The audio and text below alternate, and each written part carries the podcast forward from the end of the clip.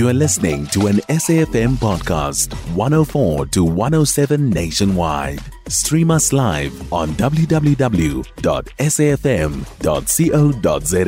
or via the SABC Plus app.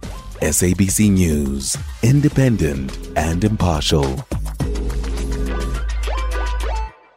Yeah, you're absolutely correct. We did warn uh, since late last year when there's an outbreak uh, in Malawi, and also this uh, early uh, this uh, year at the beginning of the year when the country, the neighboring country Zimbabwe, was battling with the outbreak of uh, cholera. So, and we want to reinforce our message to say all travelers who are coming from uh, cholera endemic countries or any area where there's an outbreak of cholera, please try to cooperate uh, with our health officials as you enter the country uh, to ensure that you get screened and we also get to know your travel history in order to mitigate against the spread of imported cases into the country. In terms of cases, yes, as of today, we have confirmed two laboratory uh, cases from uh, uh, Zimbabwe. Uh, two uh, Zimbabwean nationals who have crossed into the country, they've tested positive, and I'd like to thank them for being honest and transparent about their travel history.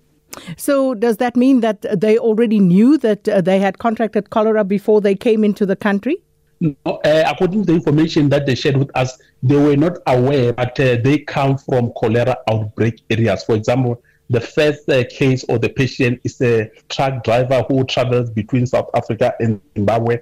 He attended the funeral uh, back in Zimbabwe. We should be concerned, but we must remain vigilant uh, and uh, try to maintain personal hygiene at all times.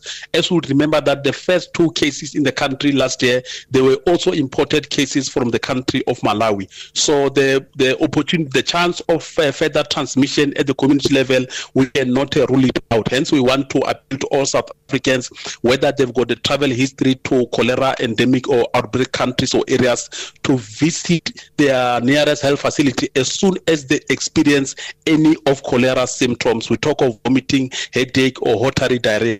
Without any delay, they need to visit the nearest health facility for medical attention.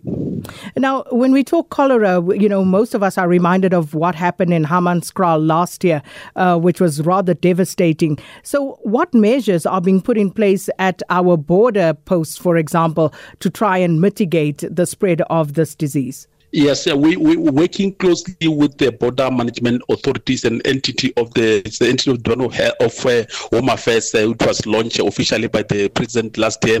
Uh, we have intensified health screening services, uh, the, especially at the Beitbridge border post. As we know, that majority of uh, fellow African brothers and sisters who are entering the country uh, from Zambia, from Malawi, from Zimbabwe that are coming through this uh, border post. So we have intensified the health screening services well, unfortunately, uh, that line not great uh, to Mr. Foster Mohale, so we'll leave it there. Um, and as he says, we should be vigilant. Uh, another two cases of cholera reported in the country. They are both uh, in Limpopo, uh, but of course, there was that recent case in Hammanskraal, among others. So please be vigilant. And that was National Health Department spokesperson Foster Mohale. You can find SAFM Current Affairs on 104 to 107 nationwide. Our podcasts are available for download on all our digital platforms. SAFM, leading the conversation.